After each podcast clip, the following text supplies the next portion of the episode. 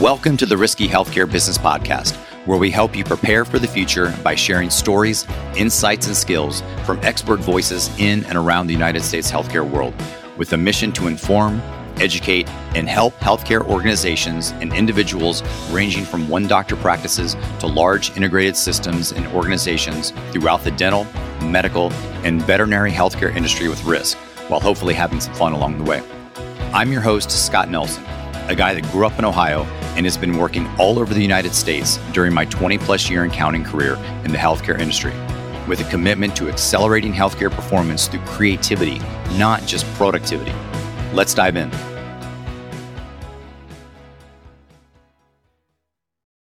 When thinking of risk in healthcare, there can be a tendency to narrow the perspective to life threatening situations.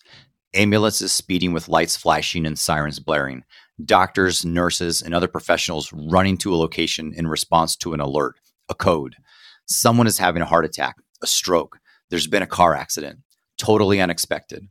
But what if the patient was your healthcare business? What if your business suffered an unexpected, shocking event? A cyber or ransomware attack, a lawsuit, doctor or staff departures, financial downturns. How would it respond? Would you or your business survive? A report from the Center for Healthcare Quality Payment Reform found that more than 600 rural hospitals are at risk of closing in 2023. The report found two common contributing factors persistent financial losses and low financial reserves, with insufficient net assets to counter losses on patient services over a period of more than six years. Recently, a number of healthcare organizations have closed medical departments or ended services, citing finances and staffing. Today, we're speaking with Tamara Johnson. Tamara is the Vice President of Quality and Risk Management at Phoenix Children's Hospital in Phoenix, Arizona, where she provides oversight to both the quality and risk management departments. This includes organization wide risk reduction initiatives and strategic direction.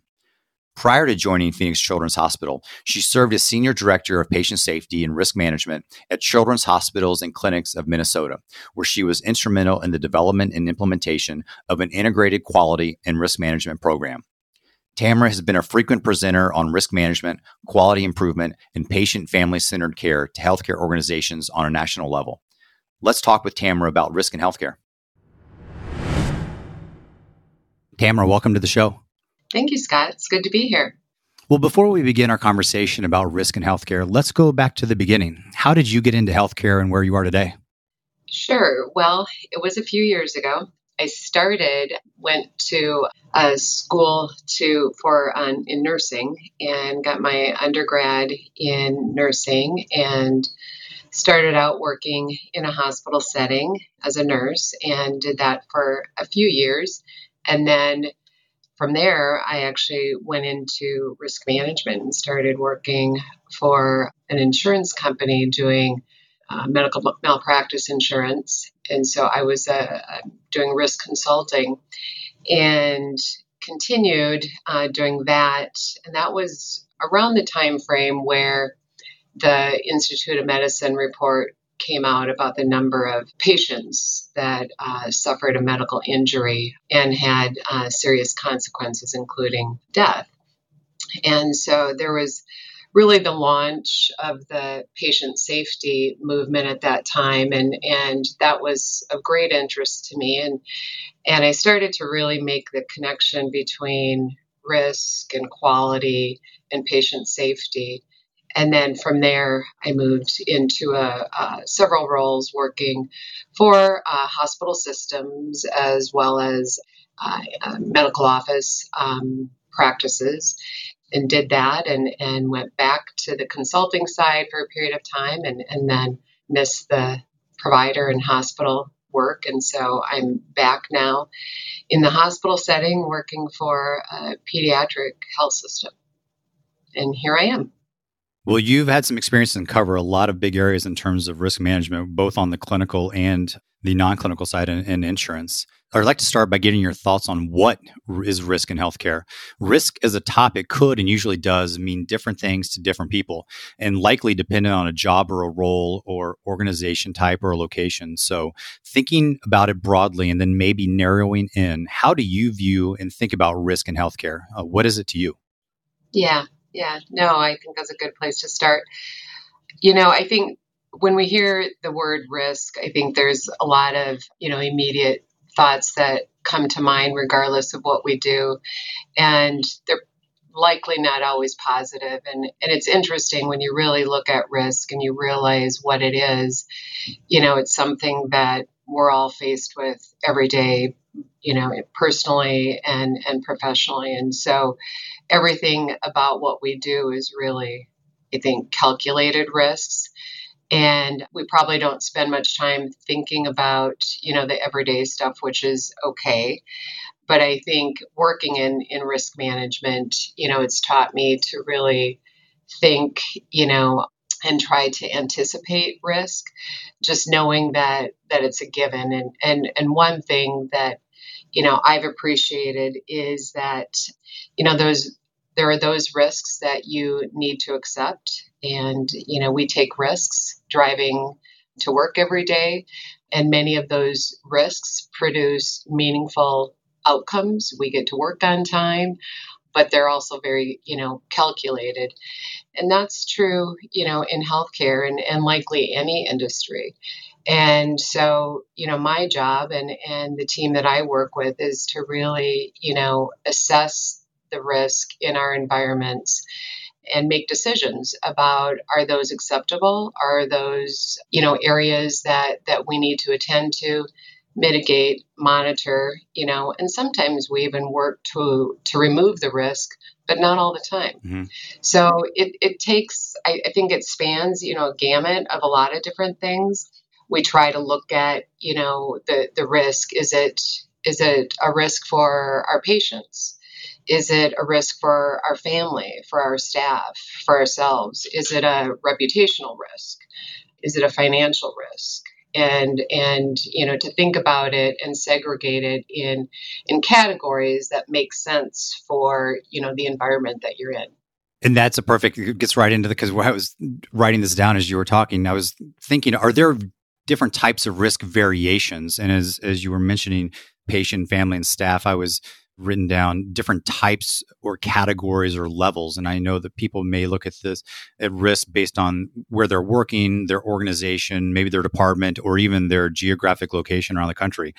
If you kind of categorize in patient, family, staff, reputation, and then there are a lot of others. I mean, when you touched on uh, financial, is it a good approach to categorize and kind of look at these in a, in a variation approach to then put into a perspective to then begin to address? I, I think it is. And, and one, one thing that I try to do and encourage our, our team to do is to really assess it, you know, you know, based on, you know, two quadrants. And so, you know, how often, you know, is, is the risk? Is it constant? Is it periodic? You know, what's the frequency? And then what's the severity of it? And you can use a lot of different risk management tools. There's a lot out there. You can just Google it and, and you'll come up with, you know, many. And they're likely all very good. But I think sometimes it's easy to get embedded in the tool and the nuances of it and sometimes the academics of it. But for me, just the frequency severity scale is is probably the most practical and the most useful. And in our my experience, I would say probably the the best tool that has you know sustained in terms of you know just it's it's always applicable. You can always put risk into a frequency severity perspective. Why is it important to think about risk? Not just to think about it, but to actively plan and prepare for it? Well, I think, you know, most of the catastrophic events that occur, whether it's, you know, a very unfortunate patient injury, whether it's a financial, you know, consequence, is because the risk wasn't anticipated. And and so, you know, the only way that you can you can address it and and mitigate it is to identify it and respond to it. And so you know that's why you just you really have to have a risk mindset in order to do that and you know one of the things that i've always tried i try to do is to teach others to have that same risk mindset. You know, I work for an organization that is a large health system, you know, with several locations and and we have a risk team that can't cover everything. And so I've always said, you know, one of the things that we need to do well is to teach people to fish, to teach people to recognize risk because we need everyone out there to have the same kind of eyes and ears that we do, really assessing risk and making decisions about what they need to do with it. So it's really just trying to mitigate that element of surprise. And that takes into consideration, you know, when you, are mentioning a lot of the different areas and, and teaching people these different things and having the, having the mindset to it. For a long time, from in my opinion, risk has always really been focused or, or talked about from a compliance or a coding and billing. Quality and safety were a lot of times the focus and got a lot of the attention. Recently, there's been a lot of conversation about IT and cybersecurity. Where do you think risk is in medical care? Where should medical care professionals and organizations be watching or monitoring? Uh, when you talk about catastrophic events, patient safety, uh, you know, with your background in nursing. But there's also, you know, a financial ramification for a lot of decisions that are made if organizations are beginning to look at patients that are coming in from the revenue and the expense perspective. They're looking at doing strategic uh, initiatives. Where is where can risk be viewed throughout an organization? Yeah, it's a good question. I think just knowing again that risk is is everywhere is one thing but sometimes that doesn't you know make it very practical then because it's like well where do you start mm-hmm. and and i think you know it's very helpful to consider your data you know look at your own internal benchmarks around you know what issues have have occurred in the past where do you have high levels of change because we know that with change in and of itself really doesn't matter what the change even is, there's inherent risk with that. So, you know, where do you have processes changing? Where are you? Do you have a, a, a new site that you're building or that you'll be onboarding? Or maybe you're, you know, removing a practice or, you know, to some degree your scope of service is changing. There's risk, there's inherent risk with that external benchmarks i think are are really helpful network and and find out you know what's happening outside of my organization because if it can happen somewhere else there's strong probability that it could probably happen in my own setting mm-hmm. and so really just having a, an openness to to all of that and and then using that data to guide you but not in a absolute way. It's really it's a data point. It's it's a piece of information, but it doesn't replace the value of, you know, getting out in your own environment and really walking around listening to people and responding to your own situations and your own signals that are in your own environment.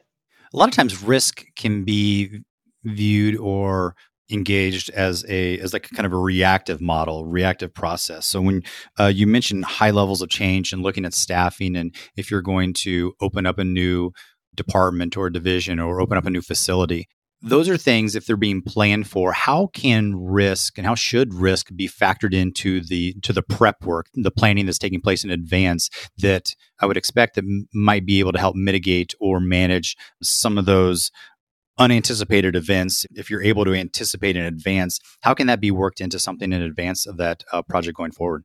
Yeah. Well, I think it's important to, you know, gather your stakeholders, your subject matter experts, and if your role is is the risk manager, or you know some kind of administrator leader role is to listen to people that are doing the work and understand from their perspective you know what are their concerns and that's likely a very good and and likely very accurate gauge for you I think again the you know frequency severity model is very helpful. There's other tools like a failure mode effects analysis, an FMEA, that can be very helpful. Those are more detailed, something that you might want to do with with already recognized high risk procedure, if that's what it is, and then, you know, to determine where does this fall. A lot of times we think about, and in the space of healthcare, if you just ask someone, where do you think the highest risks are? People are likely to point to those high acuity, clinical acuity environments like your ICUs. And it's interesting that when we look look at claim statistics and where accidents happen most, they're not in those highest acuity areas. They're, you know, in those moderate and sometimes even low acuity areas. And why is that? It's probably because people are thinking that they're in an area where risk is is is low. It's not first and foremost. It's not top of mind. And that's when it's most dangerous is when it's not top of mind for people. And so that's why, again, helping to really ensure that everyone models that mindset, looking for and responding to risk.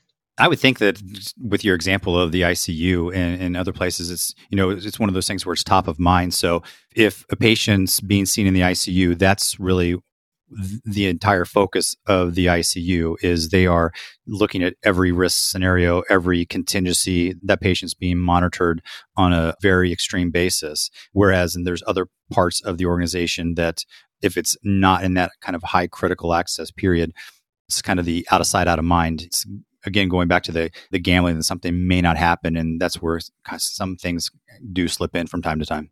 Exactly. Yeah. You mentioned stakeholders and getting those people to the table if, if you're doing planning or just in general. Who are the stakeholders and actors that are typically involved? How do or can they address risk? And then on the flip side of that, who should be involved?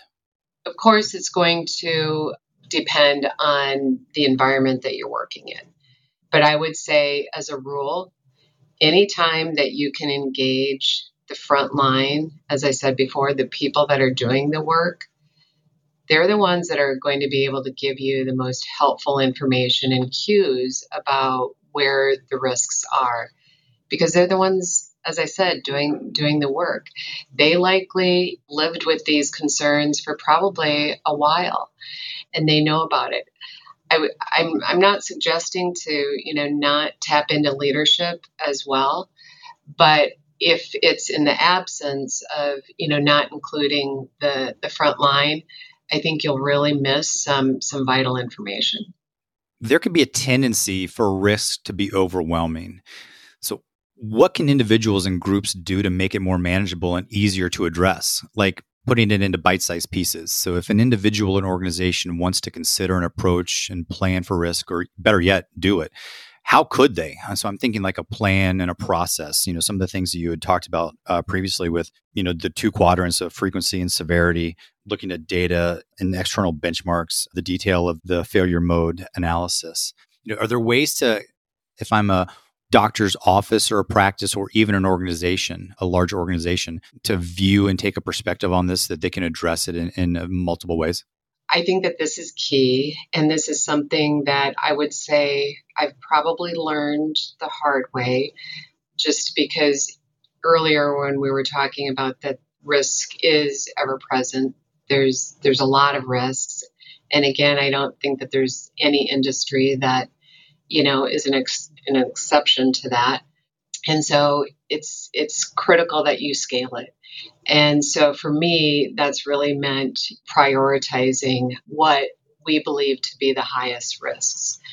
And coming up with that list of whether it's a top three, top five, top 10, but a, a, a disciplined list or prioritized list of what we think are the highest priorities from a risk perspective and I'll say that it's it's important to maintain the, the discipline because what we've found too is it can be very tempting to you know something else pops up and mm-hmm. that gets a, your attention and all of a sudden you forget about what was your top 3 and and maybe that's where you need to be but maybe it's not and so just having that discipline to if we don't want to be too rigid that we fail to see something new because it wasn't in our top three. But I think just using that that reasoned approach to say, okay, is there a reason that we need to change what our focus is? But what we try to do is to have, you know, as an organization, as a large healthcare system, what are our enterprise risk points? What are our prioritized risk points as an enterprise? And from an enterprise perspective, what we really need to do is to ensure that what those are are tied to our strategic plan because the strategic plan drives the operation for the organization. And we want to make sure that that operational plan is successful. And so we really need to know what those risks are that could derail that that strategic plan. And so those that that top 3 or whatever that top list is should really align to what your strategic plan is. And then at the the local operational level, each leader needs to have their own sense of for my area what's what are my highest risks do i know as a leader and then very importantly do my staff know because one of the best ways to you know derail uh, effective work around how are we doing with our risk mitigation plan is to keep it in a silo and so be very transparent about it. Make sure that all of your staff can speak to it at any time. If there's a change in it, everyone should know about it. I love hearing your point about including risk in the strategic plan. As somebody who myself uh, came up and got into healthcare because of a strategic planning class that I took in business school and came up through strategy and strategic planning, I absolutely agree with that. And I love hearing about a strategic plan that got me thinking about timing. And so usually if you go through a strategic planning process for an organization, you do that, you know, once a year and you'll have some touch points throughout the year, but you'll view and you'll look at at that strategic plan. How do you approach risk from a timing perspective? I, I feel confident in saying, well, you know, the sooner the better. Don't put off till you know the future. Let's start planning on risk and let's putting some things in place today.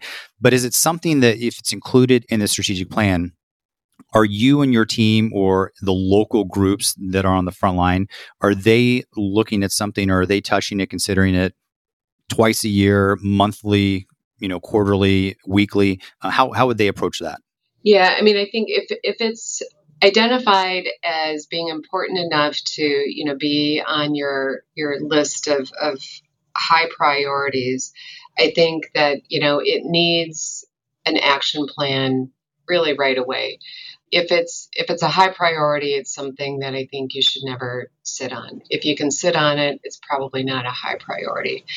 And so what we do once it's identified is to then, you know, make decisions about what is it that we need to accomplish? What's our objective here?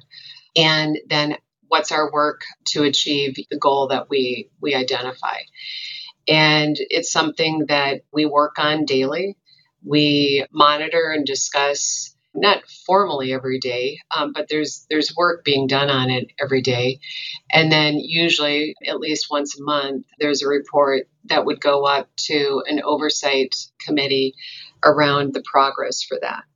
Or or barriers because that's the other reality. Everything isn't going to be progress and sometimes the discussion is rather about the barrier that exists and then what's our job as leaders to remove that barrier. What are some potential barriers that are because I was actually was thinking about this in terms of pitfalls and threats or, you know, obstacles and barriers that that should be kept in top of mind that may have folks not getting off the starting block. So, you know, one that as we were talking comes to mind, it may be like complacency or indifference or just not knowing what to do and where to start and how to go about it. Well, I think this is where you really need to lean into your your leadership team because if this is identified work that's critical, then I think it's it's non-negotiable. And it needs to be written into whether maybe, you know, not job descriptions, but if you think about goals that typically, you know, an individual will have goals that everyone's working on. And these are things that likely should be part of that improvement process. So, whether it's an individual or it's a team, and then an individual's performance or a team's performance is really evaluated based on whether or not those goals are being achieved.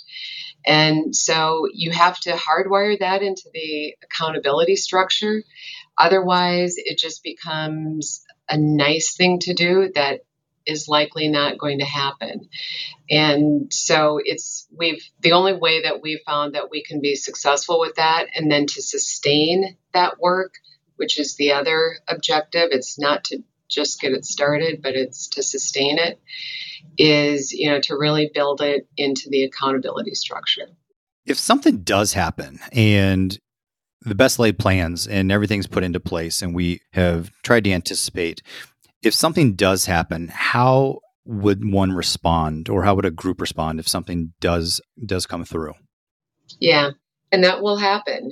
And and I think one of the in our business, you know, the first thing is to make sure that the people that are involved are taken care of, both from a physical standpoint as well as as emotional. And that can be difficult, but that's typically our hierarchy is that people are taken care of.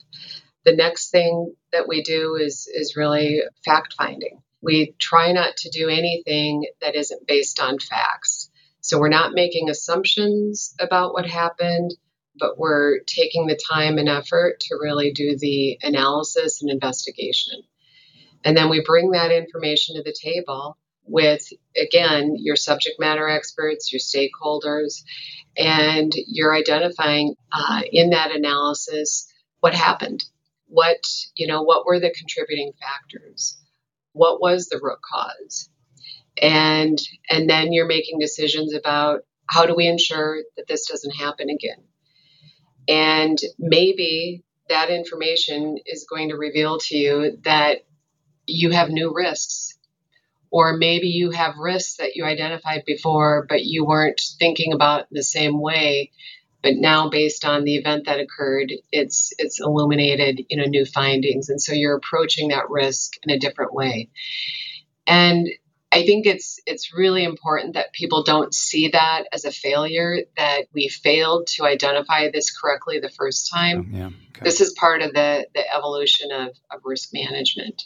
It's it's a continual process, and if we fail to to learn and make adjustments, that's just it. We'll we'll fail at, at that point. So to accept that it's fluid and it's constant is just it's part of the journey.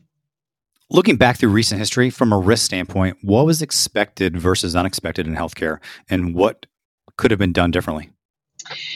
Yeah, I think in healthcare we we learn so much. I mean, when I think about 10 years ago, we used to see things that had happened and just think it's there's no way that we could prevent this. And I think the the more that we learn about risk management, quality, process improvement, the more we realize that there are actually ways that we can at least mitigate that risk, if not even prevent the situation from occurring. And so maybe today we've we've realized that there's there's avenues to to prevent what we 10 years ago thought was um, not preventable and so it's just it's being open i think to that. And it's being open to challenging the status quo. And that's where i think leaning into your external colleagues you know being a part of your professional associations and using those groups to really understand what are others doing. We take no pride in reinventing the wheel. We really try not to do that. And so if someone else has is, is doing something that we think could be really helpful, we're all about, you know, adopting that or at least considering that as an option. And in the, the same spirit, we try to be very willing to share anything that we've learned with our, our colleagues and, and healthcare community. Now, looking forward during this year, maybe even beyond, what do you see as potential issues in healthcare? What are you anticipating even in your in your own work? How can individuals and organizations or how are you anticipating and being prepared? You know i think whether it's healthcare or again any other industry or even in our own personal lives there's just there the competing demands are unrelenting and and i think it can be overwhelming and and i think maintaining that focus is probably going to continue to be one of the most difficult things and also one of the areas that I think can really, you know, get us off track. So not trying not to be overwhelmed by what those are, but seeing those as as opportunities to really reassess and to pause and to be thoughtful about how we move forward. I think that's key do you think when you're talking about maintaining focus and being overwhelmed, have you kind of sense or noticed any change in approaches or abilities or skill sets, you know, how people view things since we've just come through a pandemic and things that none of us have ever experienced before, most of us probably never experienced before anything like this, a different type of approach and people more open to to considering things and, and being prepared and, and saying like, well, we we need to take a look at this now and and keeping that focus in some of these areas. Yeah, yeah, definitely. I think after the pandemic, things have felt very differently because I think they are very different. You know, our work settings look different. People are working differently. They're working in different places. And one of the things that I think we initially struggled with in coming back when people could come back into the office. Of course, healthcare never shut down if you were doing direct patient care, but the administrative spaces did look very different and, and they and they still do now. And so one of the things that I think we're challenged with is how do we keep the connectivity? Because even though we can physically come together, I think we realize that there are efficiencies gained from utilizing virtual communication methods. And and yet we know that there's disadvantages with that too. And so how do we keep that connectivity?